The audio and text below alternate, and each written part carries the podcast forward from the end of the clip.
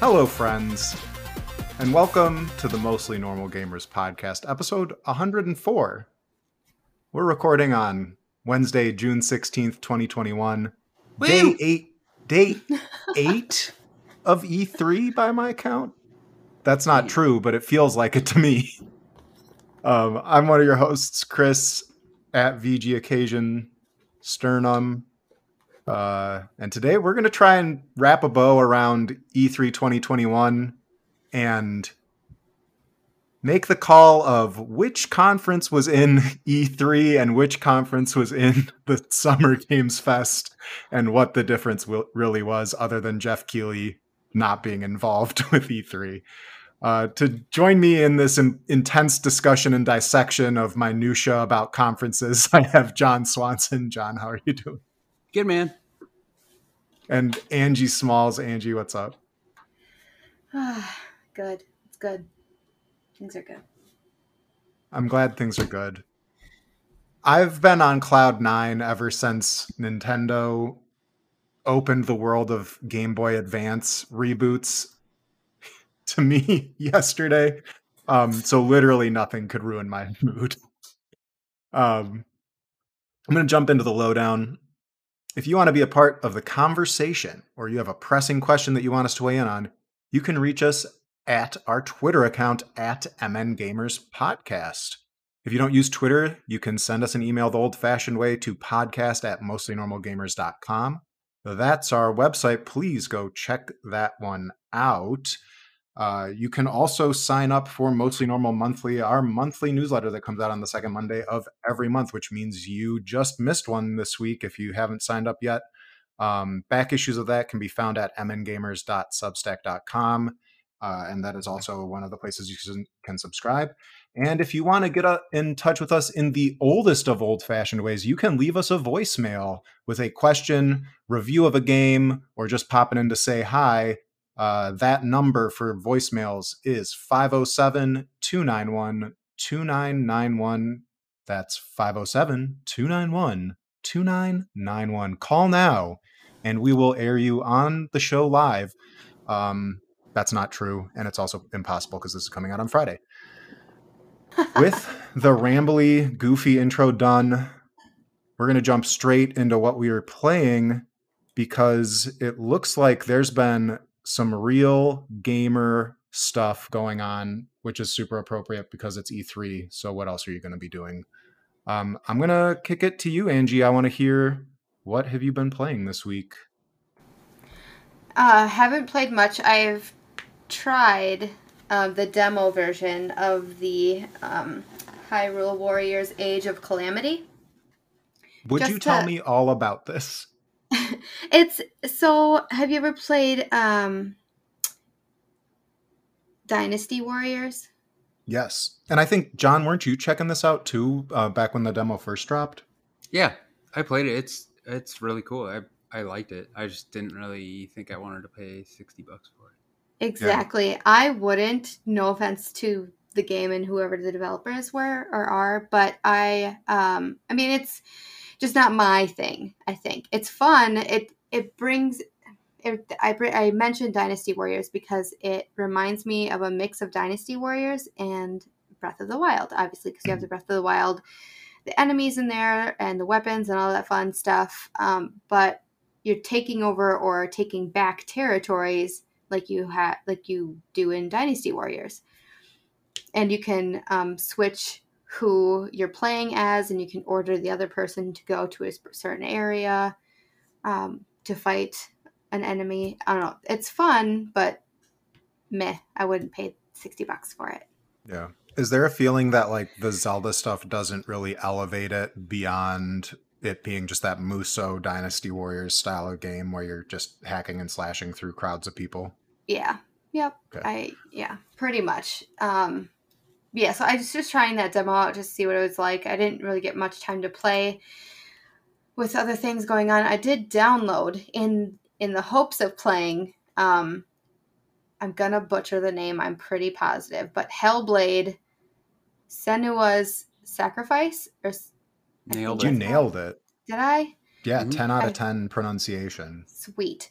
Um, so what it's so it's set in a Viking age. So a broken Celtic warrior, this woman, um, she's like on a quest, a vision quest into Viking hell to fight for the soul of her dead lover. And I think that's fucking awesome. So I downloaded it to play it. And from what I heard about it, that it could be fucked up and scary, in which I'm kind of into. I want to see what it's all about.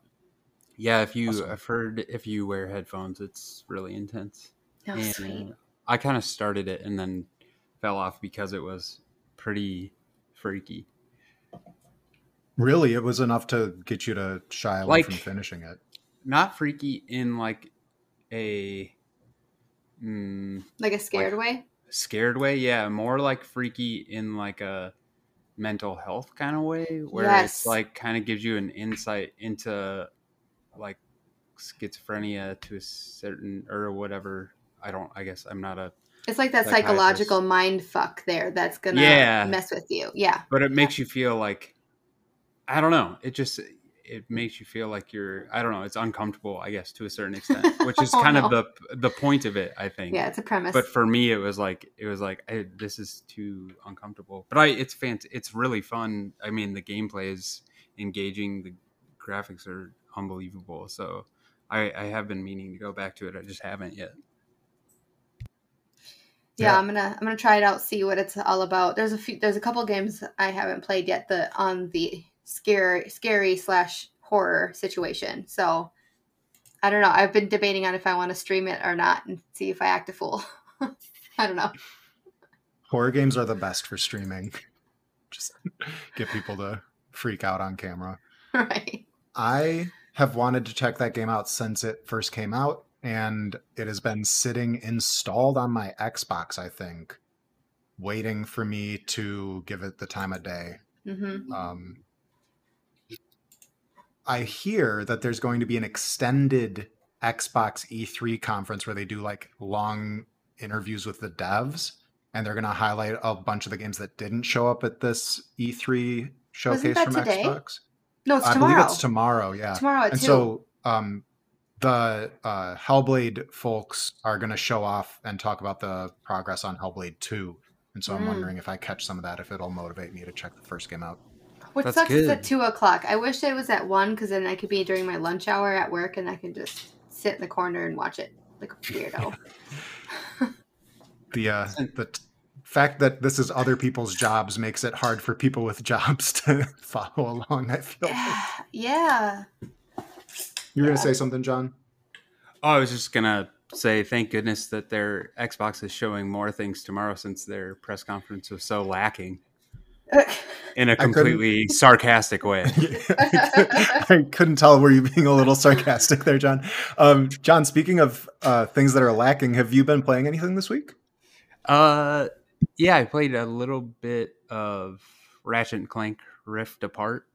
Oh, that game's not lacking at all, from what I've heard. No, it's absurd how good that game looks, man. Like, uh, I guess it, it reminds me of you know how I know I think Mass Effect Andromeda, and there have been several games throughout uh, the course of history where we kind of look at tertiary characters or like NPCs, and you can notice like facial animations are all jacked up because they artists and uh, animators spend obviously way more time animating and designing main characters than they do uh, certain backgrounds and uh, NPCs and stuff like that. You know, Hmm. this game is like everything in it is as detailed and uh, well animated as your character that you're playing, and it's I've never experienced it before.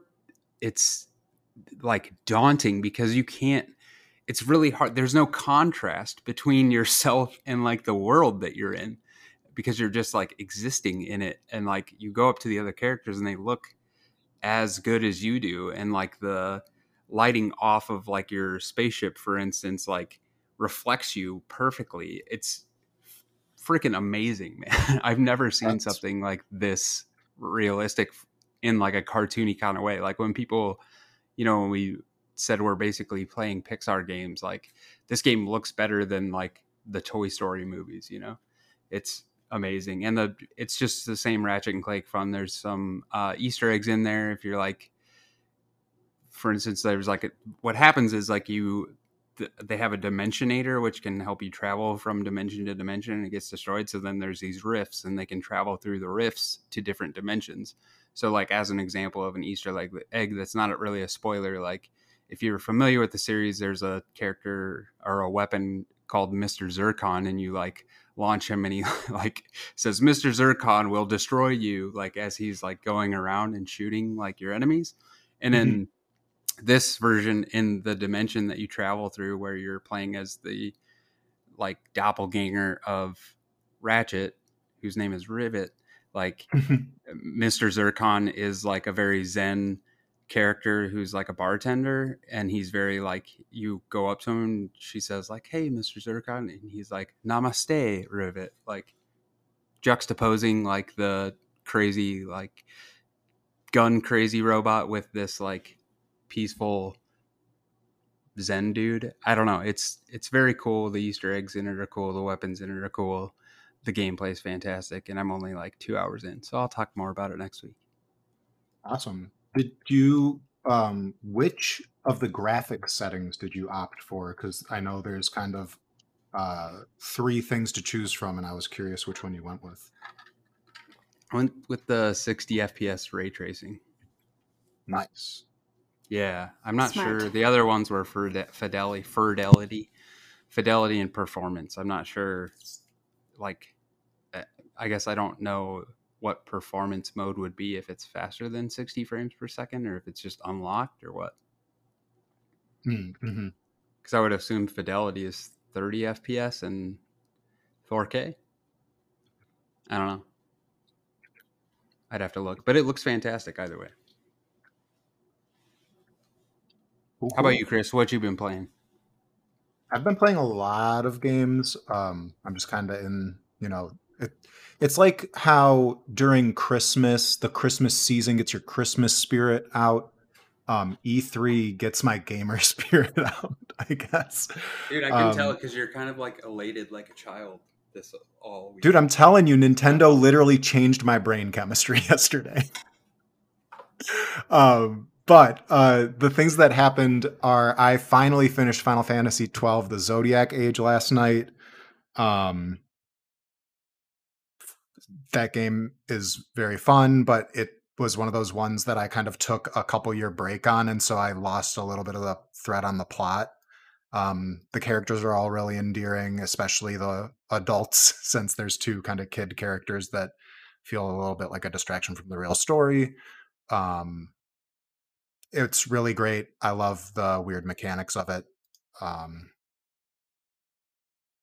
and then because it was announced during the Xbox press conference that it was ready to be uh, added to Game Pass while they were announcing it at the show, um, I did dip a toe into Yakuza like a dragon. Yakuza, Yakuza, like a dragon. Um, man, I can't believe I can't pronounce Yakuza when I stare at it. Um, which got added to Game Pass. So the entire Yakuza franchise from front to back is available to play on Game Pass now. Um, that game is a love letter to Dragon Quest, which is perfect because I'm starting to get really into the Dragon Quest franchise. And so it's the first turn based Yakuza game, even though it's like the seventh one in the series. Um, I'm interested. The production values and like the presentation narratively at the start of it is really good and really interesting. So um, it feels like uh, you're watching a TV show, um, which is awesome. Um, but then the two things I really want to highlight are um, it is the Summer Games Fest demo event on Xbox. And so I believe there's 40 game demos available on Xbox right now to check out for the next week. Um, and so, two games that I've been super looking forward to are a part of this. Um, the first one I checked out was the Tunic demo, um, Tunic, if everyone's familiar with it, was shown off at a couple E3s ago, and it's a super small indie game. I think it's a one person studio. Um, that's a huge love letter to the Legend of Zelda. Um, you play as a little fox in a green tunic who swings a sword and holds a shield. Um, it has kind of a cool 3D soft graphic style that's pretty reminiscent of the um, Link's Awakening remake in a lot of ways, actually. Yeah, it's kind Um, of voxel like. Yeah, it's actually really pretty to look at. I like the way the shadows work. Like the lighting seems really nice to me. Um, picking it up, it is tougher than I thought it would be from the jump. Um, it definitely has some Dark Souls influences on it because what video game that comes out in 2021 doesn't anymore? Um, and the music was like lo-fi slash chill beats to jump into a dungeon to um, which I thought was really nice. Um, it's super cute. I got kind of far into the demo and then uh, started dying a couple times in this dungeon to these enemies, and then got frustrated because I wanted to get back to my money, even though it was uh, useless because it's just a demo. Um, but I think it looks really cool, and I think it's a game that's coming to Game Pass day one, if I'm not mistaken. So um, I would highly recommend people check this demo out and see if it suits their style. Um, and then weirdly, um, so Sable is a game that I've been like probably like most anticipated indie game other than like Hollow Knight Silksong ever since it was shown off at a previous Xbox E3 showcase. Um, Sable's coming to PC and Xbox, and it is this beautiful like the graphic style reminds me of um, Jodorowsky, who's like a comic book artist who's like hyper detailed. Um, and it just has like a ton of like beautiful lines and stuff. If people aren't familiar with this game, I'd really encourage them to like find footage of it or check this demo out if they have an Xbox. But um I got like super emotional playing this game. It's stunning to look at. Um I was just like sitting and I would like see the way something ended up being framed on screen and just like stare at it for like 20 seconds. Um the gameplay is actually very Breath of the Wild inspired, which is something that was surprising to me. I wasn't really expecting that. Um, and you play kind of as this adventurer named Sable, and they are going on what is called their gliding, I think, and that is kind of like their coming of age ceremony. And so you get your hover ability by empowering the stone with magic. You get a cool hover bike, and then you are uh, sent off to go adventure, and uh, your tribe leaves you at the end of the demo as a surprise. Um, my highlights of playing it are just loving finding things in it, and then because it has that Breath of the Wild style, like climbing on almost anything with a stamina bar and floating mechanic. I was just like wandering around and I climbed on the top of this temple that you start in and then clipped through the roof and accidentally sequence broke the game. Um, and so it it just feels very like it feels like it's like a love letter to games from people who really really like wanted to make something that they were inspired to make um in a way where it's like damn you really didn't like test whether or not you could walk on this roof. Um but i'm still really looking forward to it um i think that's coming out in september on game pass so i will be playing it then um Tunic but- is coming out on Game Pass though. I just awesome. Yeah so like um we can save the xbox conversation for a little bit here but um lots of game pass stuff coming um i've checked some other games out but i want to push forward just because we have a ton of stuff to talk about with the um i didn't count but like i'm guessing at least 10 conferences that happened in the last 10 days so um i think we're gonna jump into some news what do you all say Yay. Tell me, tell me.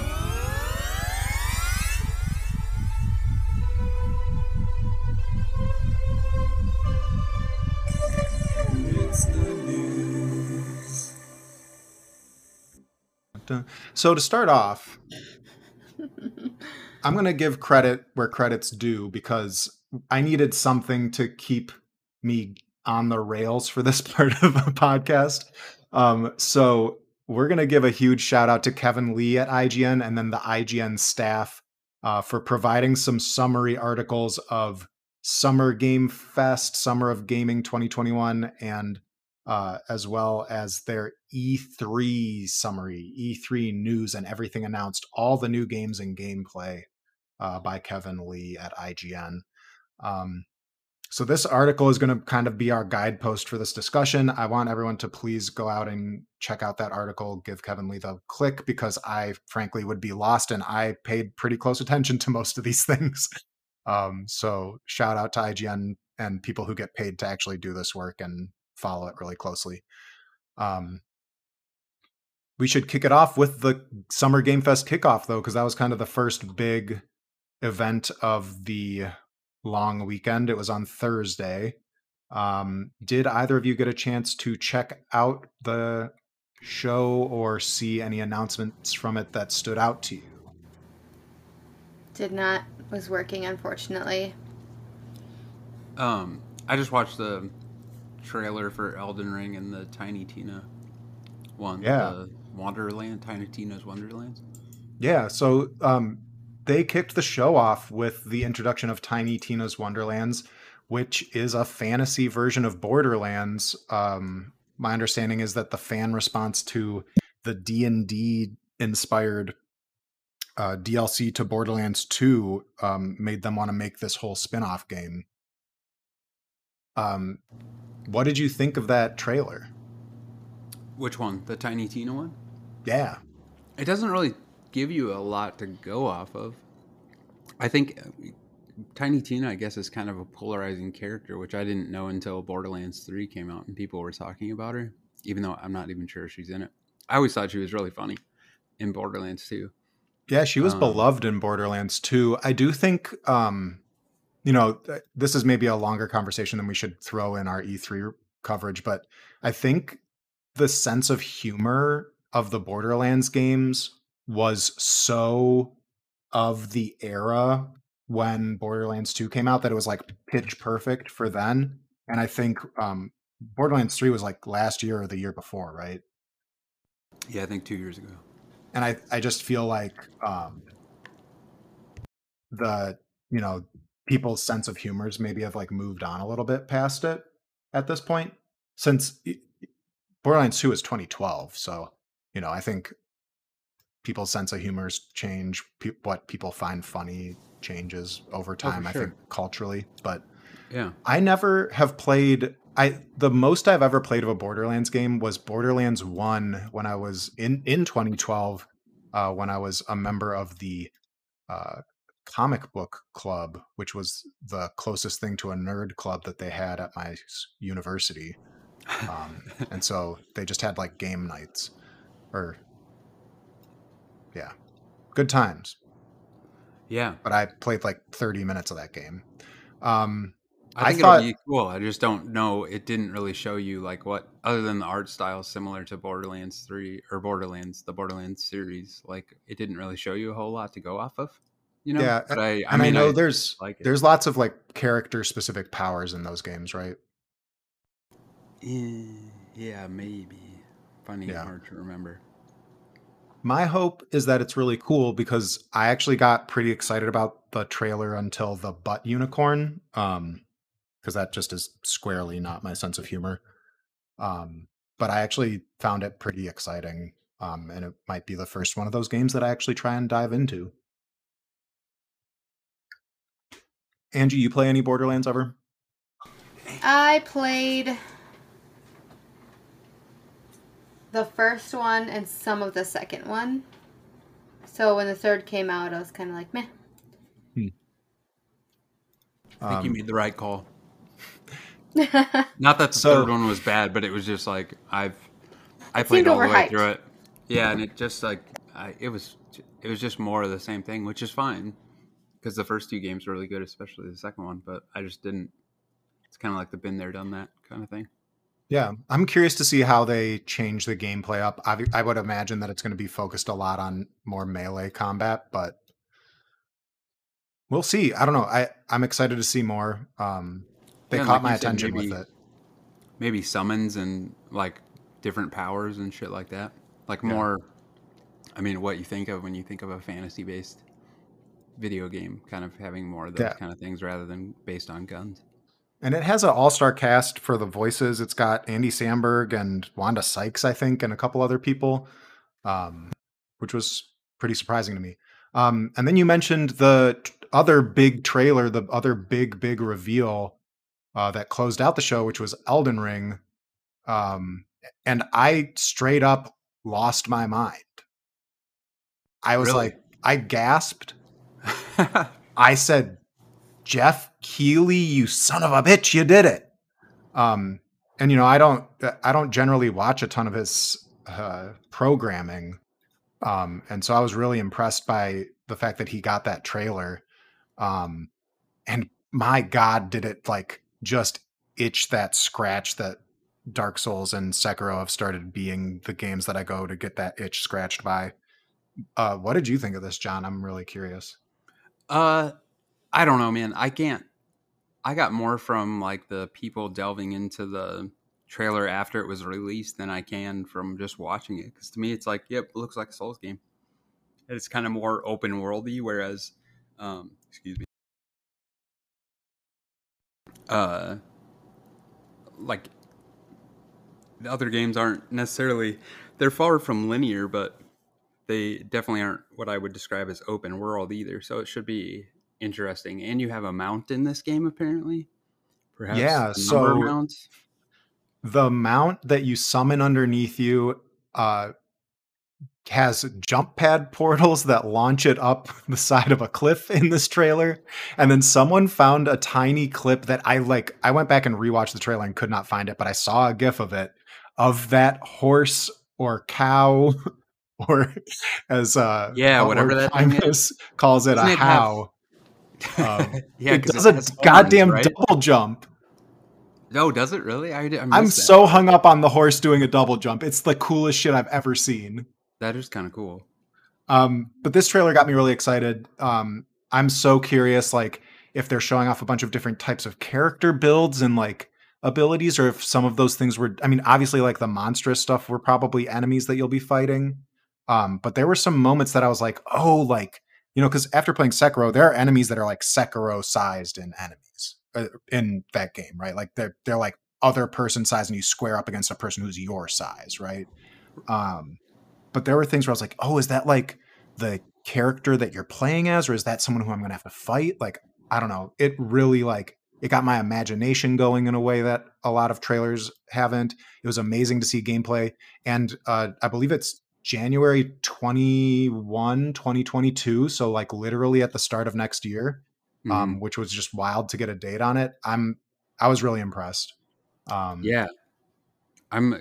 I don't know, man. I I've kind of relegated uh, Souls games to be games I play like after launch, I guess, or maybe shortly thereafter.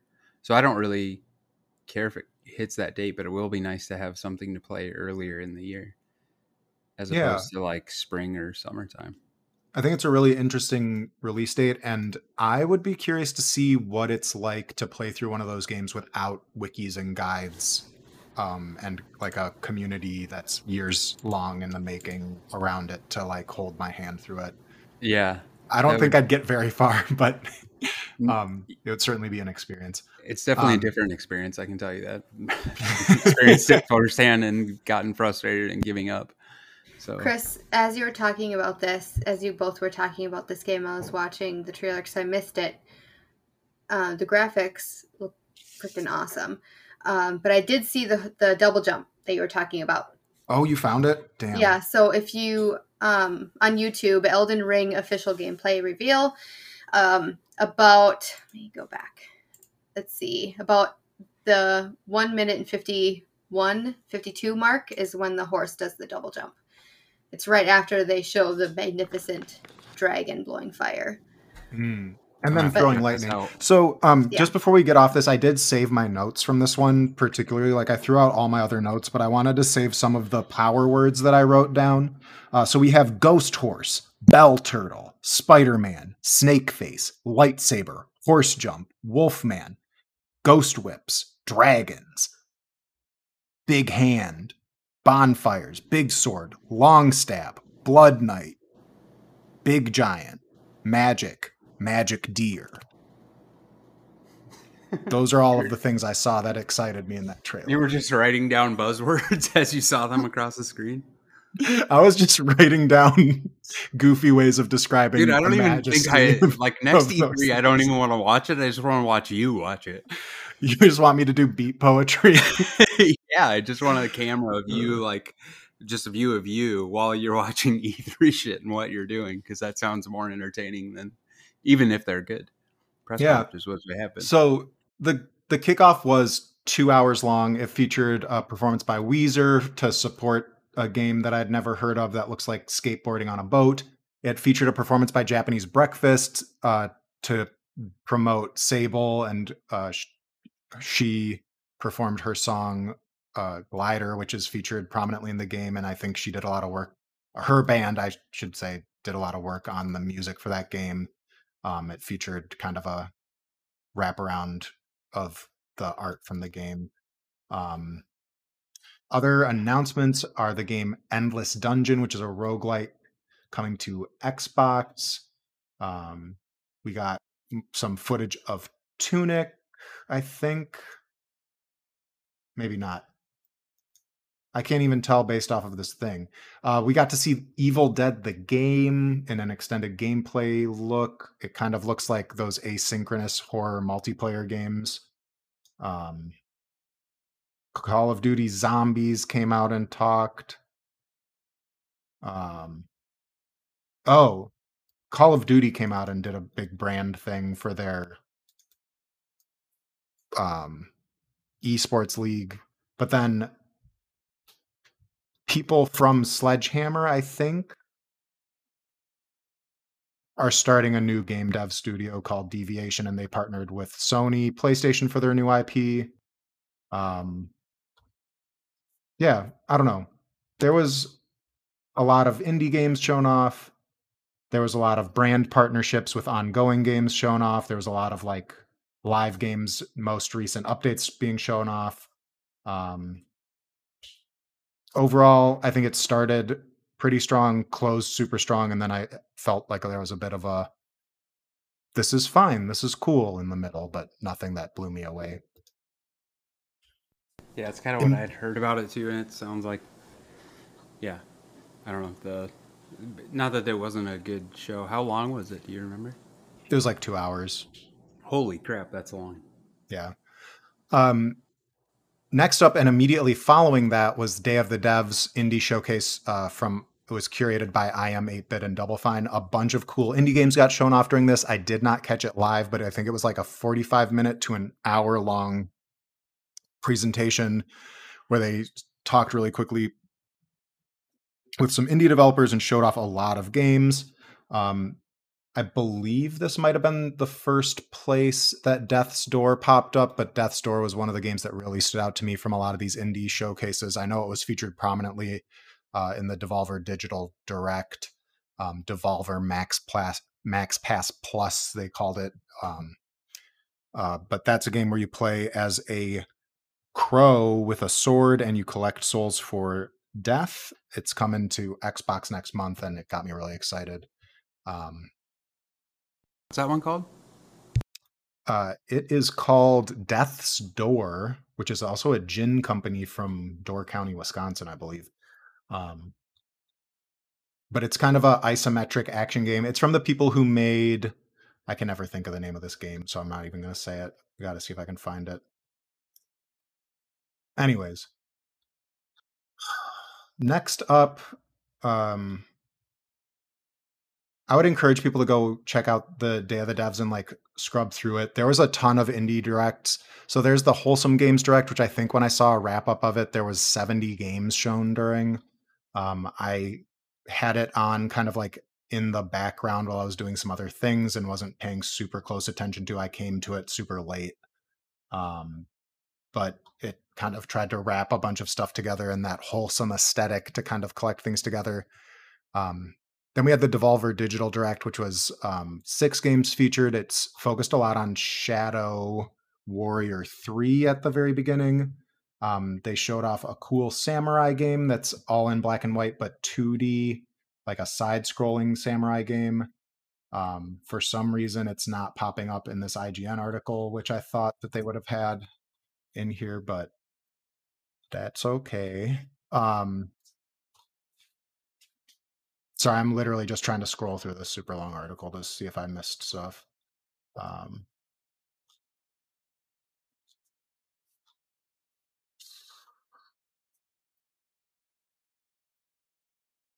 IGN, how are you going to do me like this? Anyways, um, Devolver so- showed off a bunch of games. Um, I think the Samurai one I can't think of the name of, but that one stood out to me, and I'm going to try and find it, find it. So give me a second. I'll look for it. You keep going. Hello. Oh, I'm good. So um, they also showed off a game called Wizard with a Gun, which looks like a survival game in the lines of Don't Starve. Um, they showed off a really weird looking game called Inscryption, which is a card game that has like horror puzzle elements in the environment in which you're playing the card game in. It looked really interesting. That actually stood out really strongly to me. Um, Shadow Warrior 3 was kind of the prominent thing featured at the very beginning of it. Um, and then this samurai game that if John you can find, I'd like to shout out because it looks really promising. Um, Next up- thing, right? yeah. Okay. Yeah. I'm Next up, we got Ubisoft Forward. There were a lot of games shown.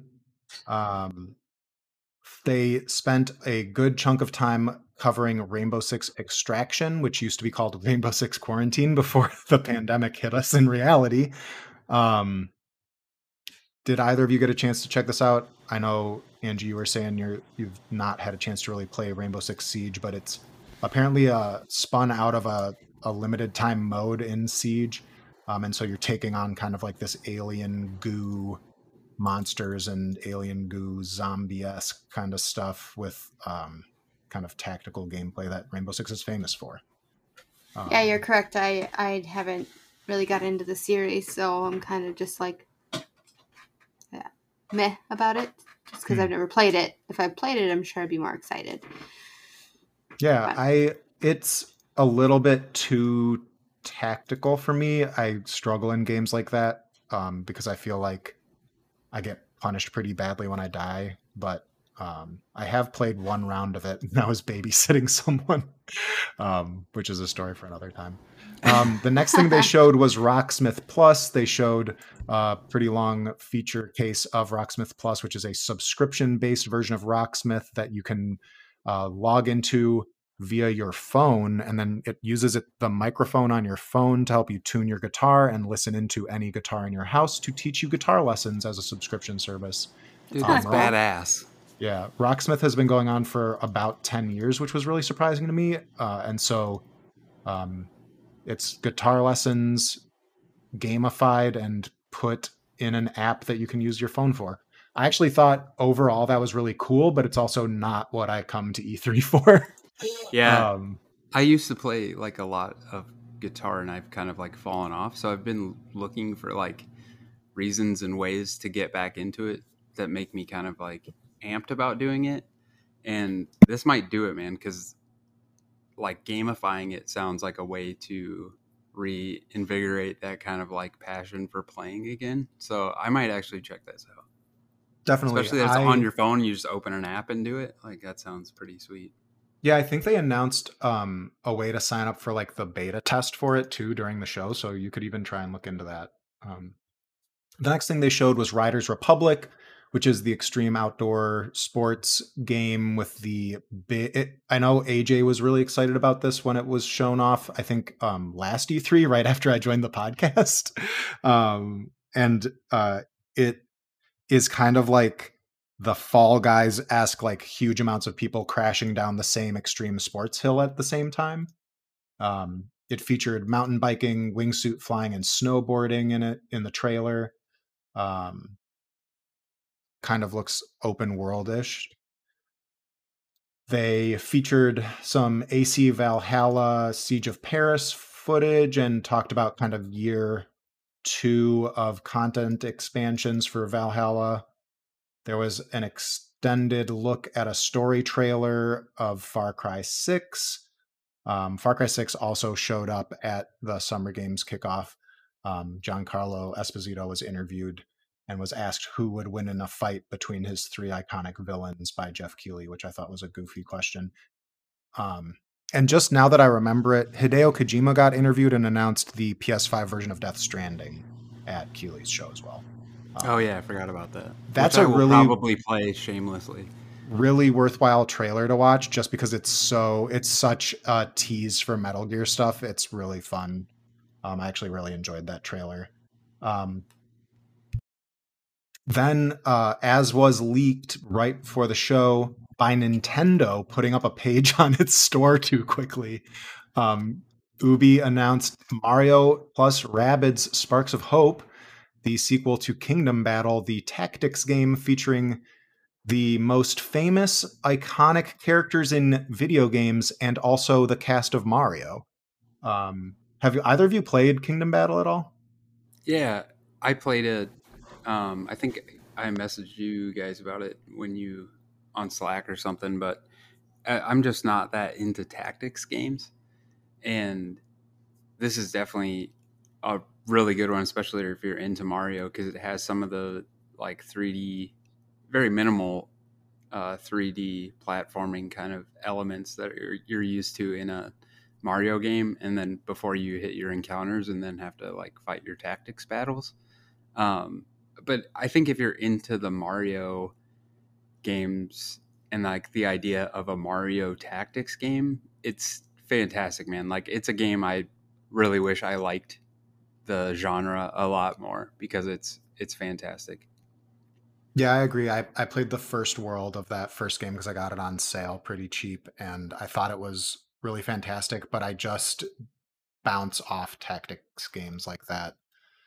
Um, a lot of the time. So you and I will be appreciating this one from a distance. Yeah, I if I'm gonna play a Rabbids game, I'll play the one that I already own.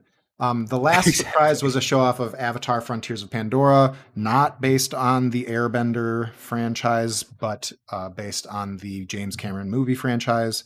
Um, they showed off. Uh, I think it's the new Ubisoft um, internal studio engine with that trailer.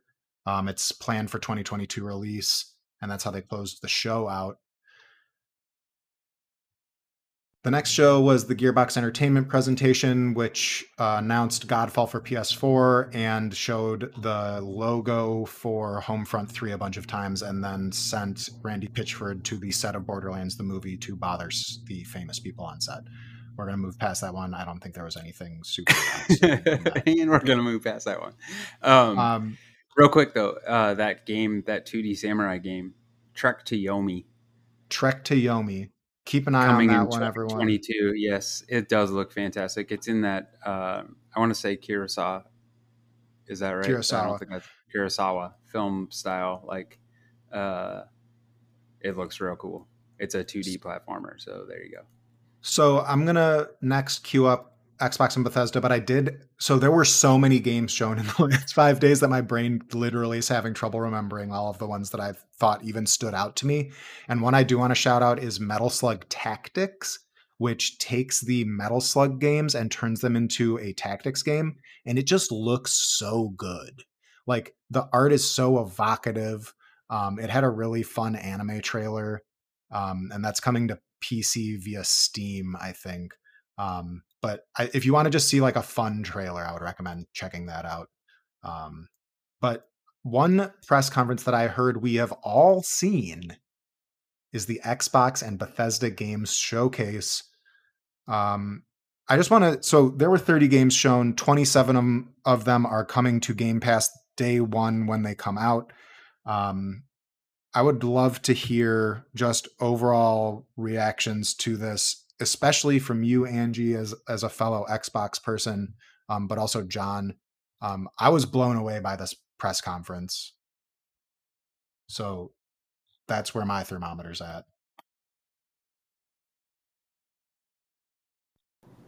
Did Angie die? I'm here. Oh. So hold on. So um, just to get it in here where it makes the most sense, we did receive a mostly normal question this week from James Halliday in our Slack. Uh, I believe he is at Butlord Primus on both Twitter and Twitch. Please go check out his Twitch streams. He is a very, very fun streamer to watch. He gets some really obscure games going um, on Wednesday nights, I think. Um, he says this is one more go- geared towards Stellar Smalls and Chris. But how did you feel about the Xbox Bethesda E3 show? Does it present enough interesting new titles for you? Was there more you would have liked to see? Um, I'm going to extend that question to you, John, as well, just because uh, we all took in this showcase together. Yeah, man. I own an Xbox and have Game Pass and play it on PC. So why do I got to be left out of this question? It's real rude, James. Real rude. Just kidding. Uh, yeah, I thought this was freaking amazing. Honestly, like all the games that are coming to Game Pass, I messaged you guys on Slack like we have to play Ascent uh, together next month when that drops. Um, Redfall, which looks amazing, is coming out from um, Arkane Austin next year. Uh, I didn't really care that much about the Skyrim in space game, um, whatever Starfield. it's called, Starfield. Yeah, I guess I don't know. I just don't get these. It's funny they had a. The, did you guys see the Outer Worlds two like trailer that was not a trailer because it was just like making fun of trailers and then showed yeah. the title yeah. for the game. So it's funny because like Starfield's like trailer was basically the serious version of the Outer Worlds 2 trailer. If you know what I'm saying, like it didn't show you have no idea what you're doing. It just showed like a spaceship and I don't know, planets and stuff. And I'm not talking shit. It's just like I don't yeah. really you're not showing me what the game's going to be. Apparently it's going to be like a Han Solo simulator and basically Skyrim in space, which yes, sign me up for that cuz it sounds really cool. But uh until you have like gameplay to show me, I don't really care. Um but that it's kind of what you had said Chris about um the Nintendo conference when we were talking like offline like it kind of had something for everybody I think there were a lot of games like didn't appeal to me at all, but I'm sure there are tons of people out there that will be stoked about them. Um, such as that there's a game where you're animals, and it reminded me of uh, what's that game you just mentioned? That was, Fall Guys. Uh, yeah, Fall Guys. I've like heard people compare animals. that kind of to Gang Beasts too. Okay. Yeah, like I mean, I would never play that, but it's definitely I could see where somebody would or stalker like that totally looks like something that it kind of looked like reminded me of metro exodus which is cool like that game looks good but if you're into first person shooters my point isn't to knock on things but more point out like how fantastic it was for everyone who's a gamer and how many games are freaking coming to xbox game pass. That atomic heart game in which i've been keeping an eye on for ever. I feel like 2017, I saw the first trailer of that and I was like, holy shit, this looks amazing. That's going to be on Game Pass day one. Like, I don't even have to play pay for that game unless I want trophies, which we all know I do, and I will pay for it on PlayStation because I'm that big of a trophy whore. But I don't have to, and that's my point. Yeah, I thought that game actually. I had not heard anything about that game. I, I thought it was like a newly revealed thing. I didn't know that it was a ongoing project people were of, and that really caught my eye too. Yeah, it's um, cool super hardcore Bioshock vibes. Um, I Andy, also want to think. I do want a quick shout out. Starfield did get a release date stapled onto it 11 oh, 11 yeah. 22 11 years after Skyrim to the day. To the day. Yeah, and I didn't know 12 days before my birthday. Can't wait. Angie, hit me up with your Xbox excitement. I'm sure we could go just hours on the Halo multiplayer that was showcased in the middle of the show. But what stood out to you? First off, I thought that their showcase was awesome. They had a little bit of everything for everybody, I feel like, or at least for most people, excluding John. So, um, I, I I think I am actually pretty excited about Starfield, and it didn't show what you're really going to be doing in the game, um, but it looks pretty awesome, and I'm I like space exploration, so I'm kind of excited to see what that's all about. Um, yes, Halo. Uh, I teared up a little bit. I'm not gonna lie when I was Oh. watching that trailer. How did I I'm not really say about that? The, the game is free. The multiplayer is free. You Yeah. don't you don't have to be in game free. You know, sometimes we say Mhm. games are free when they're on Game Pass or games are free when they're on PlayStation Plus. Yeah, This game is actually free. faux show. Yeah, Crazy. I'm. I'm really excited about. I'm really excited about that. I'm. You have to buy the game. I'm pretty positive for the campaign. If you want to Yeah. play the campaign, which I'm totally gonna do. I'm. That's happening. Um. Or have Game Pass. That m- supercut multiplayer trailer that they showed off though made it it just like made me want to play Halo 3 with the homies from high school so Yes. Yes. I know. I hear you, dude. Yes. I was like, I yes, because I, I was in pharmacy Ah. school at when Halo Three came out, and like watching that trailer was just like, dude, I can do this. Like that's I don't often see multiplayer games where I'm like, yeah, I'm interested in that and I want to play it. That Halo like trailer, I was like, yep, I'm back in this shit. I'm gonna do it Can for, we for sure. all play this when it happens? yes, if you want to I get mean, your I- ass I kicked think by it's me, also- sure. Why It's can't we be be on a team? Why do we have to be so competitive? Because I just want to show you how good I am at Halo. I love You free for all. against I love free for all Halo.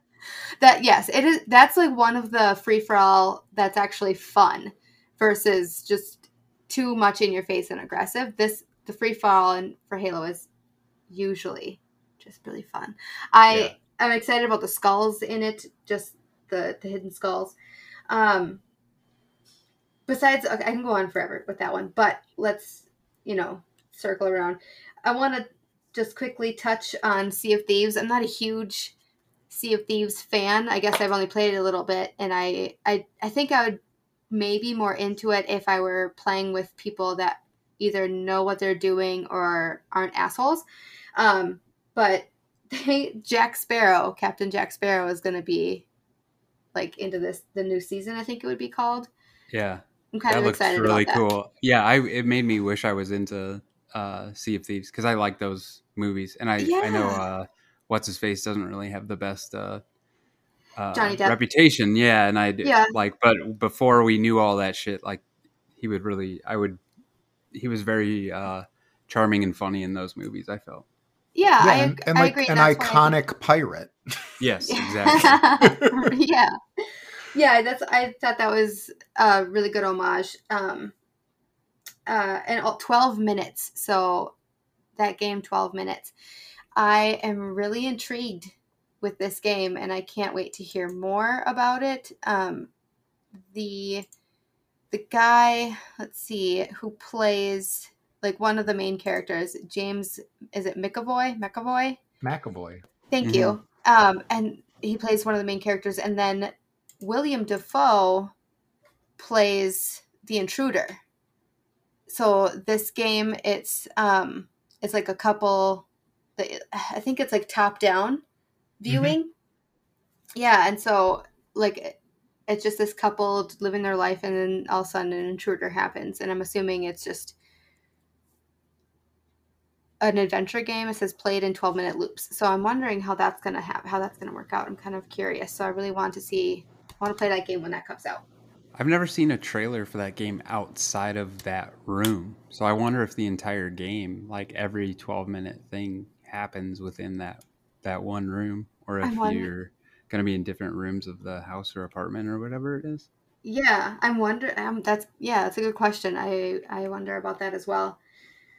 Um, so I want to I want to see that one, and then um, one last game, Forza Horizon Five. I'm not really into racing games or driving games. I used to play them a lot in my earlier years of life, um, but this one looked really cool, actually. Yep.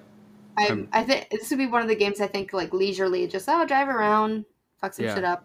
You know, I like how they focused on that because it, I'm with you, Angie. I've never played a Forza game, so um, and I haven't really been a huge like racing game fan for since Gran Turismo 2 came out on PS2 or whatever that was way back in the day. yeah, Um, but this made me. I liked how they took time to like kind of explain how it was different from the other ones. Oh yeah. so that people because I hear people talk about it and they're like, "Oh yeah, it's fantastic," blah blah blah, and I'm like, "Whatever, it's a racing Yeah. game." But Yeah, this sure. made me actually want to like try this one out.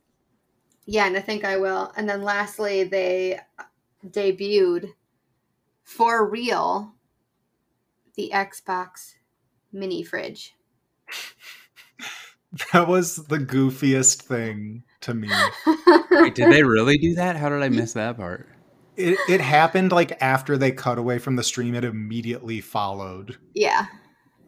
Oh, interesting. I'm gonna have to go back because I missed that and I watched If the whole thing. If this for real becomes a thing, I want one for my garage. I want one. It's a real thing. Yeah, Snoop Dogg has one in his house. So I need to hang out with him.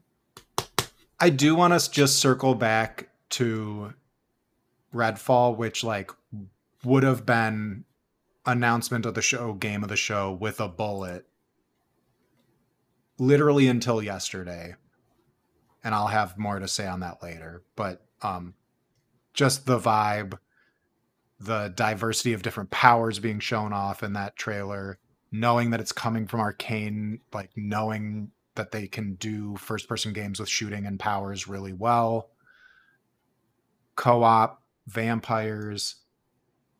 It just like, it had everything. It had a magic elevator spell that launched you and your friend into the sky. It had a magic umbrella spell that was like a giant bubble shield. It had a cool sniper dude in a coat with a raven. It had invisible enemies. It had a robot dog. Love it. I'm not gonna lie, that that's I'm not really into this game, but I want to check it out only because of that robot dog.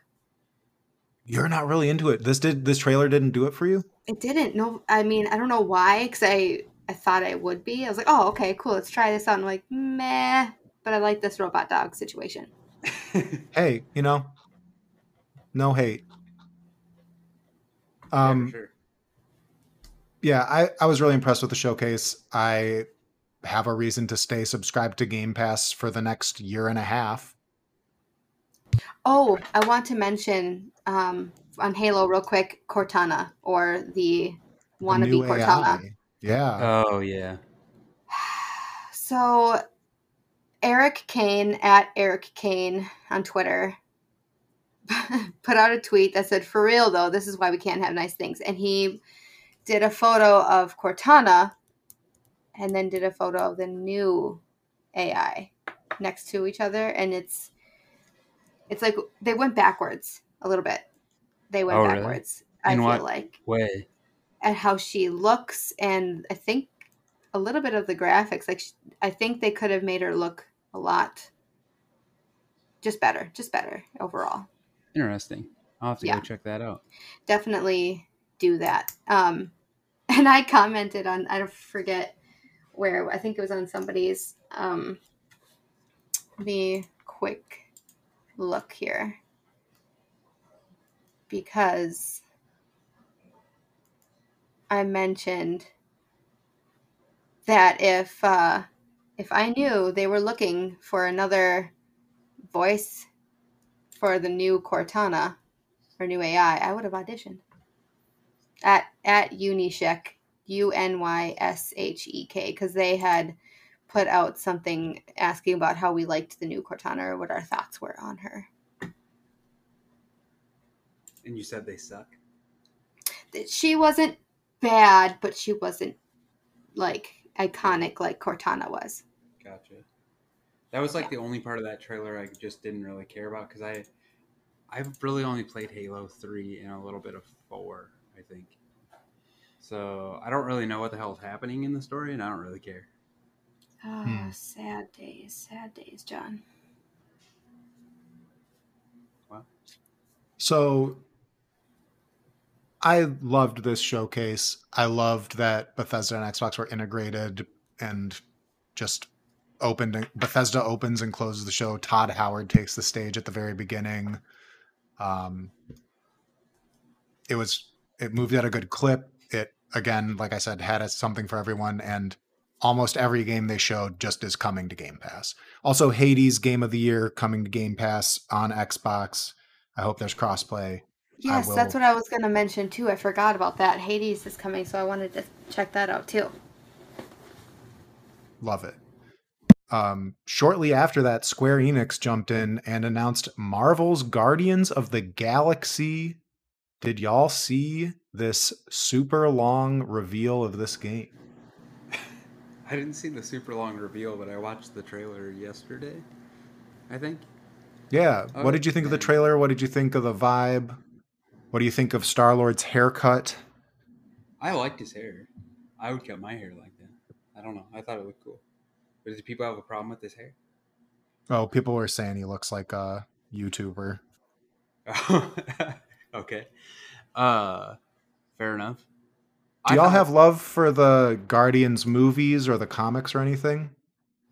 I kind of want to go back and read the comics because I don't really. I don't like the movie because I don't like what's his face.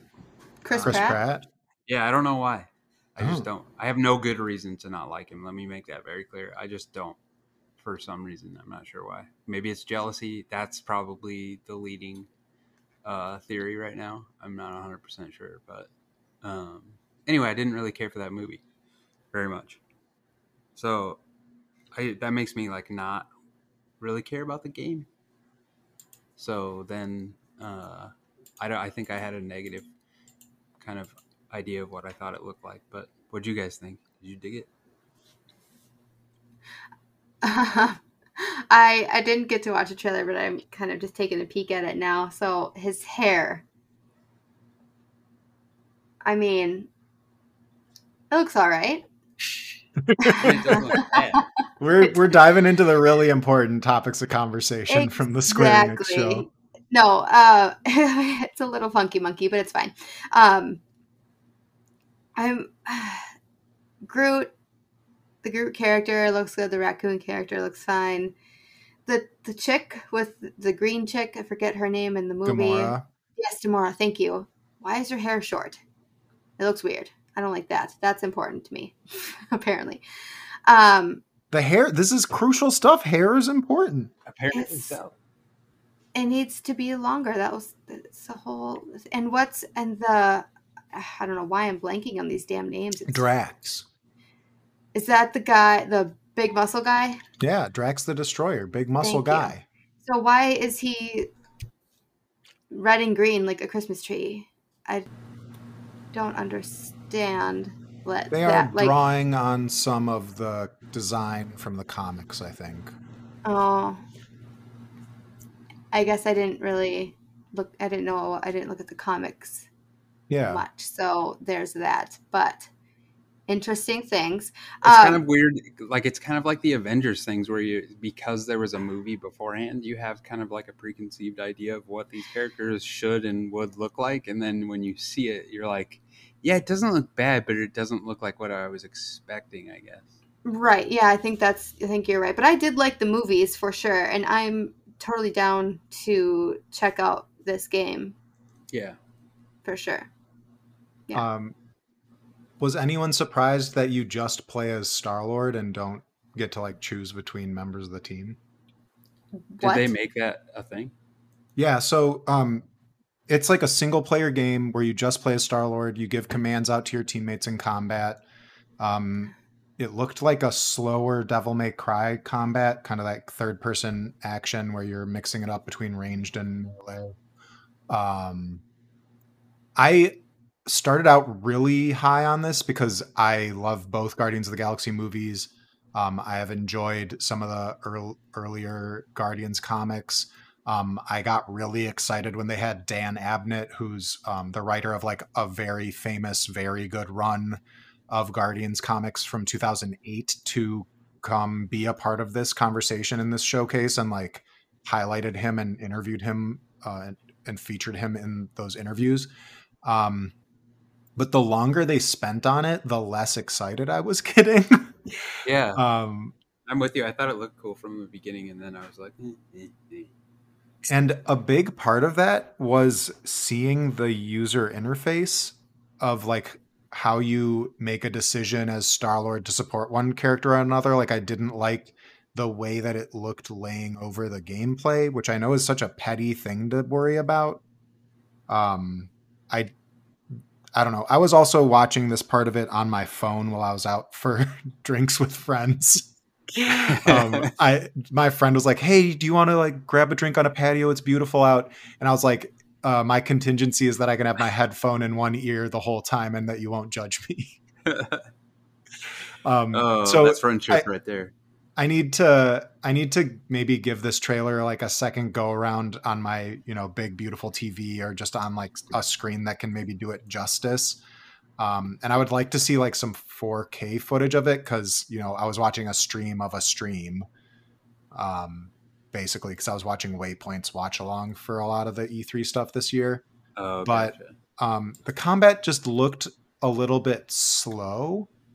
Um yeah, it's all right nothing special. Yeah, I didn't and think it looked like anything like a must play title or mm-hmm. Yeah, and it's cross gen. Um uh, it's weird, I guess, that I'm already kind of I think maybe Ratchet and Clank turned that corner, made me turn that corner. Because it's like whenever I hear a game's cross gen, now I'm like, oh no. So it won't be like a PS5 or Xbox Series X like designed for that system of games or that line of games. Yeah. Um, other stuff that got shown off, um, just real quick. Um, they teased the shit out of me with these pixel remasters of Final Fantasy 1 through 6. Oh, I just saw that, dude. Only to show that they're only coming to Steam and mobile. And then they didn't show up at the Nintendo Direct to, to come correct and fix this mistake. I'm so sad about this. Yeah. Um, that does suck, man. But like, you know that uh, backbone controller I was always talking about? Yeah, yeah.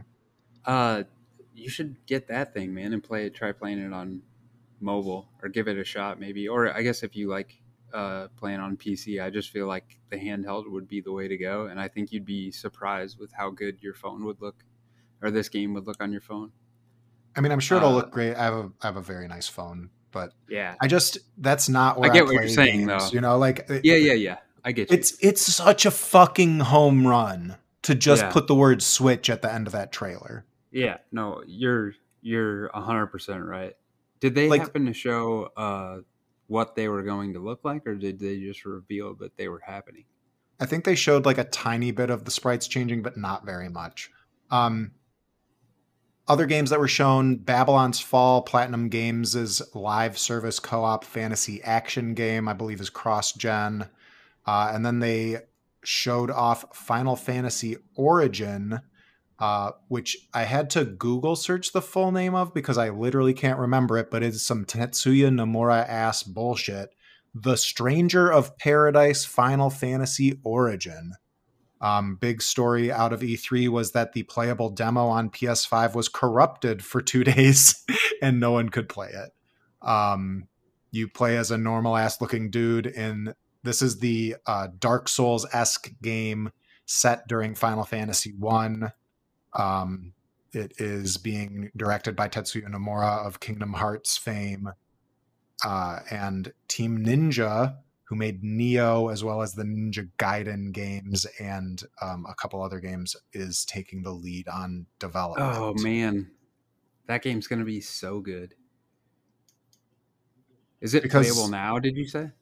Yeah, the demo is playable now. Okay. So people's feedback after having played it has been pretty positive, but the internet roasted the shit out of this game. Oh um, yeah, because like you said, it was unplayable for two days. I didn't know that. But it wasn't even that. It was like the main character going around going chaos. Uh, it became a huge oh. meme.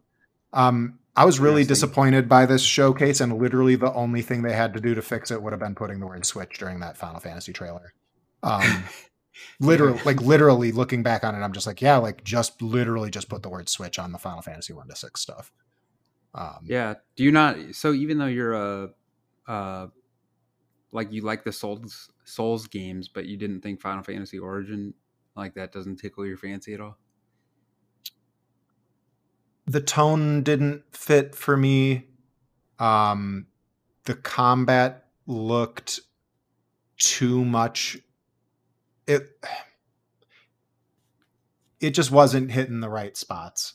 Um, Gotcha. I'm really curious to hear what you have to say if you're going to play it, especially since I don't have a PS5 yet to get Yeah. hands on with it. Um, Yeah. and I, I shouldn't talk bad about Tetsuya Nomura. Um, you know, I, I Kingdom Hearts one and two are some of my favorite games ever. Final Fantasy VII remake is amazing, and he had his fingerprints all over that. yeah. Um, I just think his aesthetic is not what I was hoping for when they said a yeah. Yeah. Dark Souls esque game set during the first Final Fantasy game. Yeah. Um, and the dude's just wearing like normal ass people clothes, and it looks weird. Like the the characters in the trailer all looked for like they were from different video games. Dude looks like Dante from Devil May Cry got a bad haircut.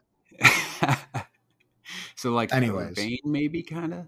I don't know. It's interesting because I all I remember seeing was uh, the screenshot from Imran Khan's article on. I'm sorry, I don't remember which website. Fanbyte.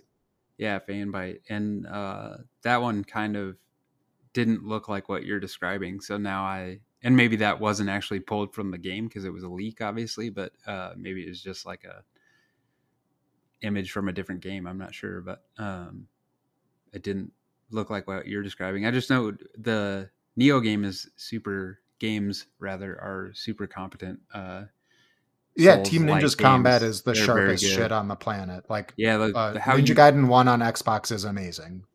Yeah, I haven't like- played that, and those are coming out soon. The remasters for those. They are. I Um, heard it's a little bit rough on Switch, but Yeah, that's to be expected, I suppose. of course, why would the Switch be able to run a twenty-year-old game? uh, the other thing is, I was oh the uh, about the combat, like how you switch your stance to three different things. Is it?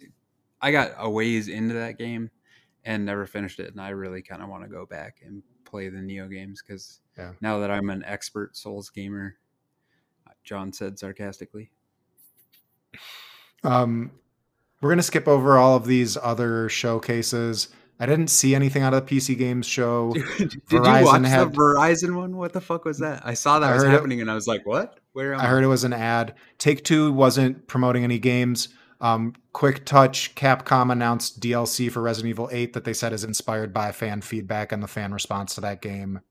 Um, Monster Hunter Stories 2 got shown off, and then they showed off um, the sequels to Ace Attorney that take place far in the future, so like or far in the past. Uh, I think it's like Ace Attorney Chronicles or something.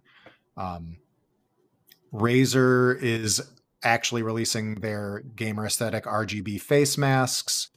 And I think you missed something on the Capcom showcase. Chris and the Huckleberry Cider. Chris and the Huckleberry Cider. Yeah, I don't.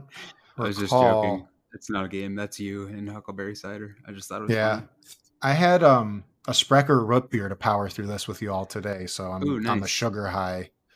Um, all of that said, and 15 minutes into our pod, or an hour and 15 minutes into the podcast recording, we come to the Nintendo Direct on Tuesday, where everyone cried out to Nintendo, "Save me!" Uh, and Nintendo promptly, in my humble opinion, saved the gamers. Um, in a lot of ways, I feel like Bethesda and Xbox was a very high peak. There was a very long valley of like one or two interesting things being shown, and then um, Nintendo just did like a several like a 45 minute long tease about Zelda stuff, but then actually ended it by showing Breath of the Wild 2 gameplay trailer and putting a 2022 date on it. Um, and I know that's a really shitty way to summarize all of the cool stuff that got shown in that, but like, um, yeah. Did did either of you get a chance to watch this or scrub through it or see what the announcements were? I after you made that tweet about some stuff, I was like, "What the hell did I miss?" And you sent the link, I believe, and somebody else had posted the link too.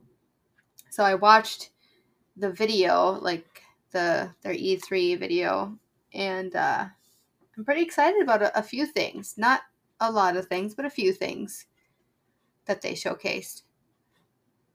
Yeah, I think, you know, with it not being like 30 games, like I mean, I don't know how many games it was necessarily, but um with it not being like as colossal as the um, Xbox showcase, I think it did a good job of putting something for everyone in it. They started the show by saying, "I think we'll have something for everyone in this," um, and um, this is probably one of my favorite Nintendo directs I've ever watched. Um, AJ, if, when you're listening to this, you should title the episode "Something for Everyone." There we go. Good call. So I like it. I like it. Um, Angie, what things stood out to you from this that that did kind of tickle your excitement uh, for being a Switch owner? Um, I don't. I don't know what you guys will think of me after I say this first one. Um, but I seen Worms Rumble. Yo, yeah, the. Worms games are so fun. Right. So Yes. since that was one of the first games I've ever ever played on a PC, I just I have like I just want to play it. I just want to see what it's all about. So Dude, I, I want to awesome. I want to play that game. I want to see what that's what that has going on. Um also that makes me want to go back and actually watch it, Angie, because I wasn't going to. I just watched the Metroid thing because I thought that, that was cool. But the fact that you saw there was a Worms game in there, that makes me want to go watch the whole thing. Because I'm like, what did I actually miss? 32 player cross platform combat coming out next week. Literally a week from the time we record that. Yep. That's Um, awesome. Uh, but yeah, that that one, um, and then the other one because I played this on, I believe it was GameCube, way back in the day, or like the like one of the original games, Super Monkey Ball, Yeah. Banana yeah. Mania. That looks super fun. I want to see. I want to play that game as well. It just again more nostalgia because I used to play. I think it was just. I think it was just called Super Monkey Ball when I played it on the GameCube mhm.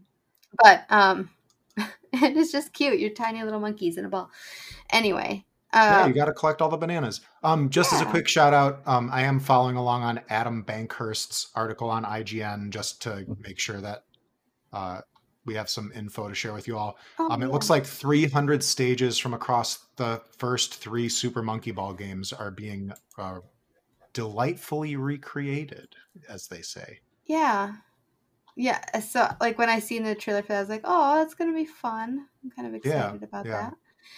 that um the other one the mario party superstars they're they're adding in i think five of the game boards the classic game boards into this game so I just I used to play Mario Party like nobody's business. Like my hands hurt from because you know you have to like your palms would hurt from moving the that stick one of the thumbsticks in circles you know for doing either paddling or other whatever mini game you have to do um Yeah.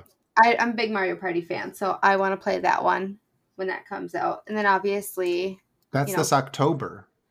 yes th- And it there's a features lot coming out online play across every mode that you can play it in. right Yeah. Anyways, and then you were going to say the one more thing for you, I think. Well, the, the last one is um, the Breath of the Wild. I know they have Skyward Sword in there as well, but and that one I haven't played before. I think that one's not new, right?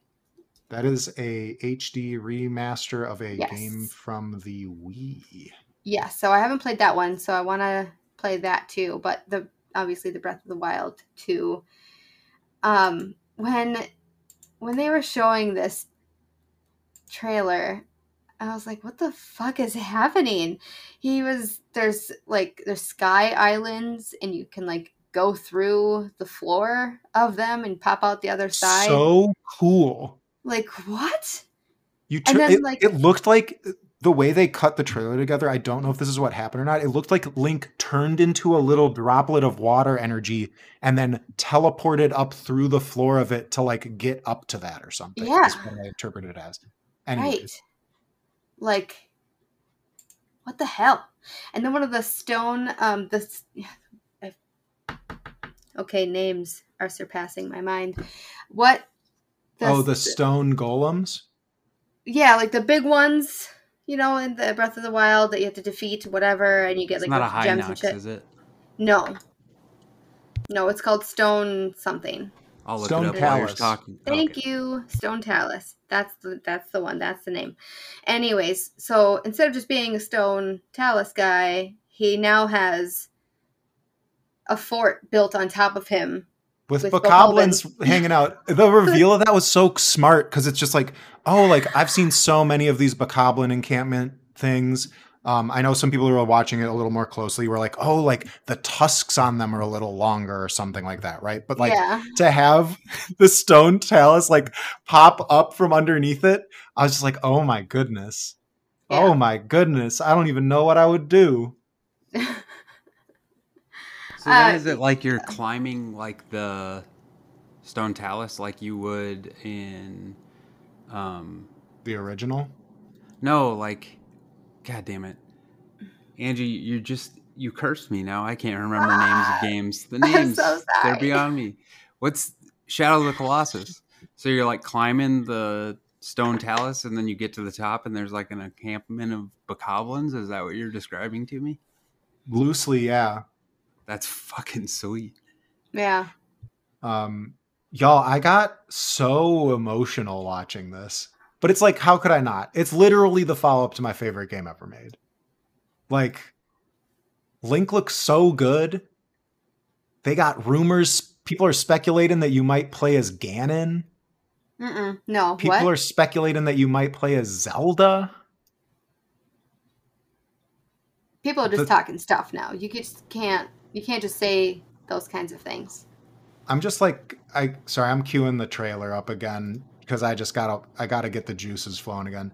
Um, John, you said um, just to quick kind of keep things rolling. John, you gave us shout out to the game that literally broke my mind, and that game is Metroid Five, aka Metroid Dread. Yeah. Tell me about your relationship with the Metroid franchise. Um, Please. Um, well, I played. I watched one of my best friends play Metroid Prime, the Metroid Prime games, and this is not in uh, chronicle chronological order, by the way. Uh, back in the day, like my brothers had a Nintendo and NES, so I watched the original Metroid. I played a little bit of Super Metroid on, or not a little bit, like several hours of Super Metroid on the uh, Nintendo Switch Online. You know, or Nintendo mm. Online, whatever the hell it's called. And then I played Metroid. Is it Samus Returns on the 2DS? Yes. And that's about which was freaking awesome. So that's all I like. As soon as I saw it was a 2D Metroid, I was like, "Fuck yeah, sign me up!" Because that game was freaking fantastic. Yeah, and in a interview with um, someone from Nintendo that premiered like right at the start of the Treehouse event that followed the direct, they did say that um, the Metroid 2 remake, um, Metroid, I what is that one called? You you nailed it on the 2DS. I think it's Samus Returns, right? Yeah, thank you. Sorry. So Metroid Samus Returns and uh, the fine folks who developed that um, got this game re-kickstarted. This game has been being worked on on and off for 16 years. Which is shook. I think that is nuts. Samus's suit looks so dope. I love the color contrast. Um, and it incorporates all of the lovely things like the melee counter. Um, there's like a slide dash. There's a dash melee attack. Um, it it looks like it's a an expansion on a lot of those Samus Returns mechanics. Um, you can find at vgoccasion.tumblr.com my old blog my effusive review of Samus Returns. So the fact that the same team is um, helping make this Metroid Dread a reality um, has me really excited. Um, Yeah, that's it. What is Metroid Five like? What does that stem from? So there's been four mainline Metroid 2D games. Really, I did You've not know that. Got the NES Metroid. You've got Metroid 2: The Return of Samus, which was the Game Boy game, remade into Metroid Samus Returns on the 3DS. You have Metroid 3, which is Super Metroid. Then you have Metroid 4, which is Metroid Fusion. Metroid 1 Ah. is remade as Metroid Zero Mission. I would argue one of the high points of the series. Um, a GBA game. And then you get the Prime games, which are are kind of offshoots of the the original games that started on GameCube. But Dude, I might um, have to like do some Wikipedia searching of the canonical sequence of Metroid and go back and play those games because I didn't really realize how much I liked 2D platformers until like Celeste. mm, So I've been doing a lot of like diving back into random 2D platformers and like that's a long shit out of history to explore. yeah, but that's what I like about it because I've always heard like Metroid Fusion, and then uh, what was the other one that you said was a Um, remaster of the original? Zero Mission. Yeah, so I've always heard about them, but I have no like frame of reference because I've never played them. And the idea of playing like a remake of the original Metroid sounds way better than playing the the original Metroid. Yeah, well, and I think like because there's a remake of one and two, all of the Metroid games they may not be super easily easily accessible. Like Fusion and Zero Mission, I think would be tough to get to, but all of them are impeccably playable. Like the whole story is very playable at this point, um, which is awesome. Because going back to some of those really really old games, I think um, while it is definitely like nostalgic, I I never have finished the first Metroid on its own. It's it's it was a struggle to do that. Um,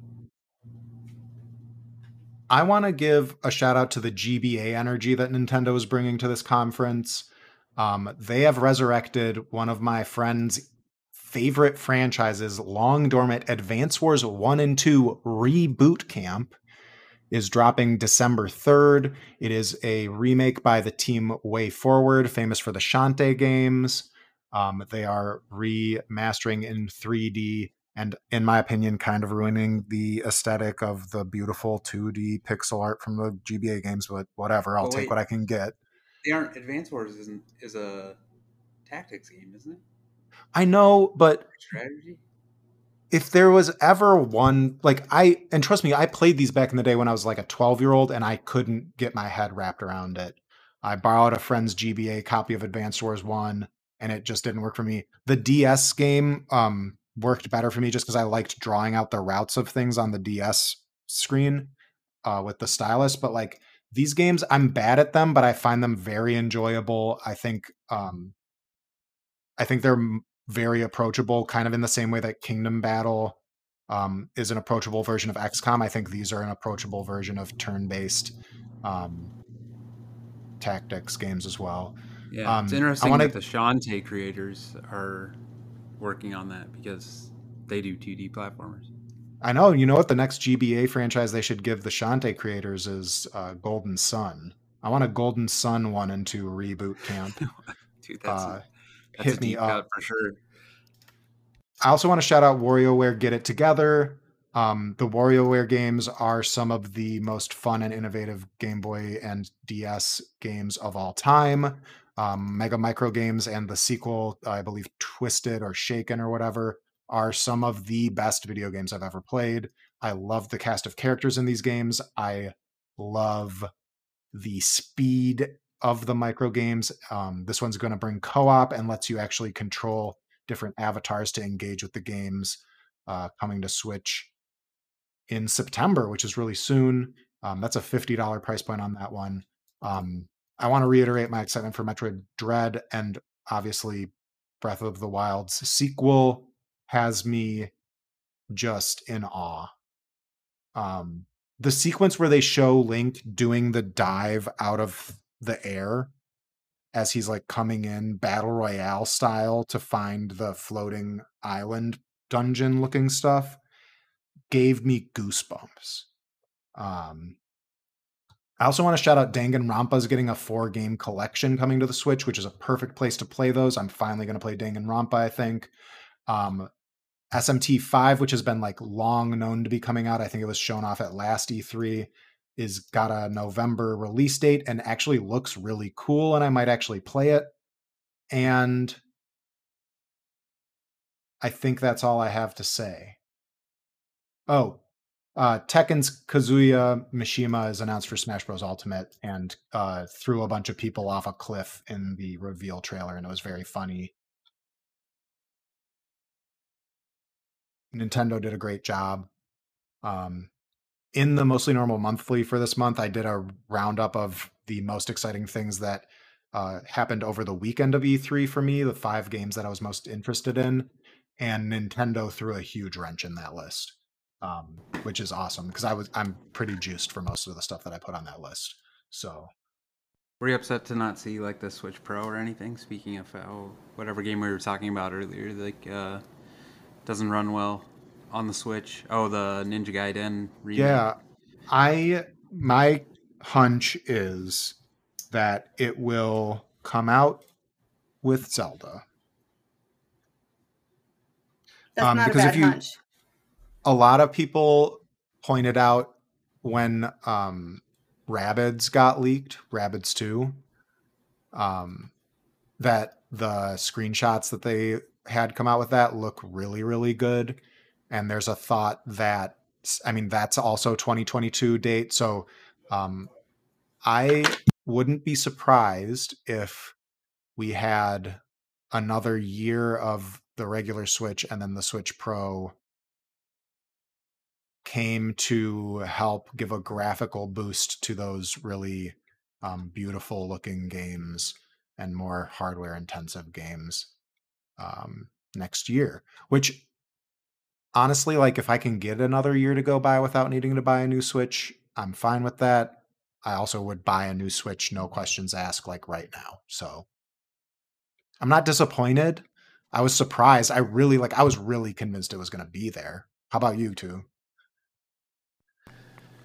I don't know. I thought they were said that it was going to be software based, or I, I don't know. It just didn't really seem like their way to that they show off hardware normally. So I didn't really think it was going to, but like the leaks of it coming so soon, then I thought maybe. But uh, I wasn't disappointed. But I'm with you. Like I, I'm okay waiting to buy a new Switch, but would also buy one tomorrow if they put it out. So yeah, I'm I'm a mark. I was like one of the people who heard that they replaced the battery in the Switch and that it was getting like better processing power out of it and went and traded my Switch in for it. Yes, so, I like, did literally the exact same thing. Like they've got me on the hook. Yeah. Yep. and I literally was looking at um so I there was this deal tweeted out by GameSpot this morning showing that Target had a pre-order deal for WarioWare, Metroid, um, Advance Wars, and Mario Party as part of their buy two get one free. And oh, so, oh, really, all of the pre-orders of those games are sold out on Target. Crazy. I was pissed. I missed it by an hour of them tweeting it out. That's nuts, man. But you could literally get three of those games for 120 bucks. And like That's crazy. I want three of those games. So I was like looking around at other places and like about to pre-order physical on all of them. And then I was like, you know what? Like pump the brakes. I know you're hyped for this. Like that is like the most frothing Nintendo has gotten me in a long time where I'm just like, yeah. I think I'm just gonna physically pre-order $170 worth of video games right now. yeah, exactly. So I, I, was blown away. But again, like I'm GBA era. GBA was one of my favorite systems for a really long time. Um, probably my favorite era of portable gaming was with the GBA. It like I have intensely fond memories of GBA games specifically, and so like yeah, here it was pretty that, fantastic. That I never had nos- one, but that nostalgia is happening right now. Like I think developers are old enough now to like be reminiscent of those properties and of the gameplay experiences that the GBA had on it. And I think you're seeing that start to hit with this specific Nintendo Direct and the franchises they chose to highlight. Um, so I, I'm gassed up by this. I literally like have been on cloud nine. Everyone at work has been like, Chris, you're in such a good mood. Like, what's going on? And I was like, y'all, Nintendo like saved my life.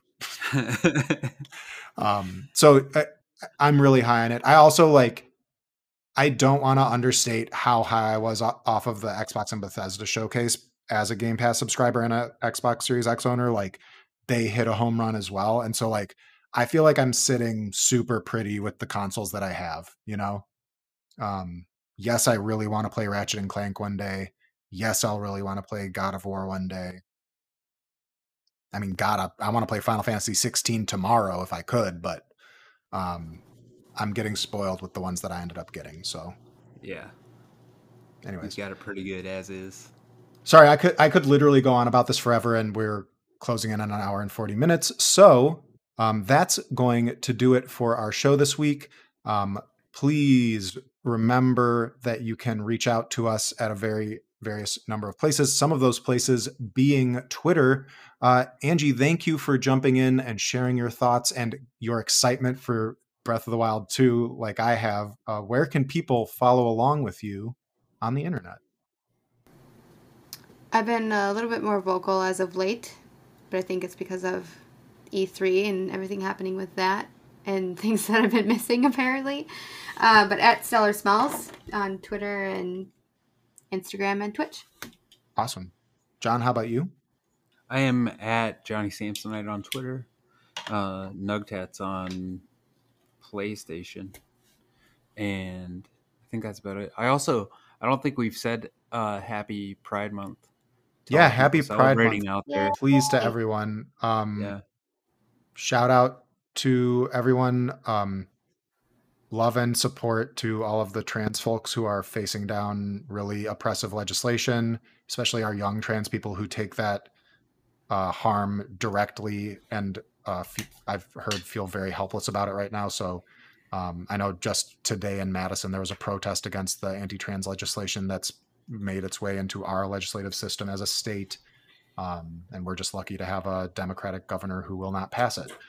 Um, so happy Pride Month. Um, so much love to everyone. And um, good on you for shouting that out, John. Um, Couldn't have said it better myself. Word. I am at VG Occasion, where you can find me with 40% more screen time uh, because of E3. And uh, you can follow the podcast at MN Gamers Podcast. You can email us, mngamers at, or podcast at mostlynormalgamers.com. Subscribe to Mostly Normal Monthly, mngamers.substack.com, and hit us up with a voicemail question, review, or just a shout out saying hey at 507 291 2991. Slide into our DMs to get into our Discord, where we interact with our small but dedicated community. And shout out to everyone there. It's been fun popping in and following up on some of the discussion there today. That's going to do us for this week in video games. Thanks for sticking it out for a long show. And shout out to AJ for the edit on this one. Yeah.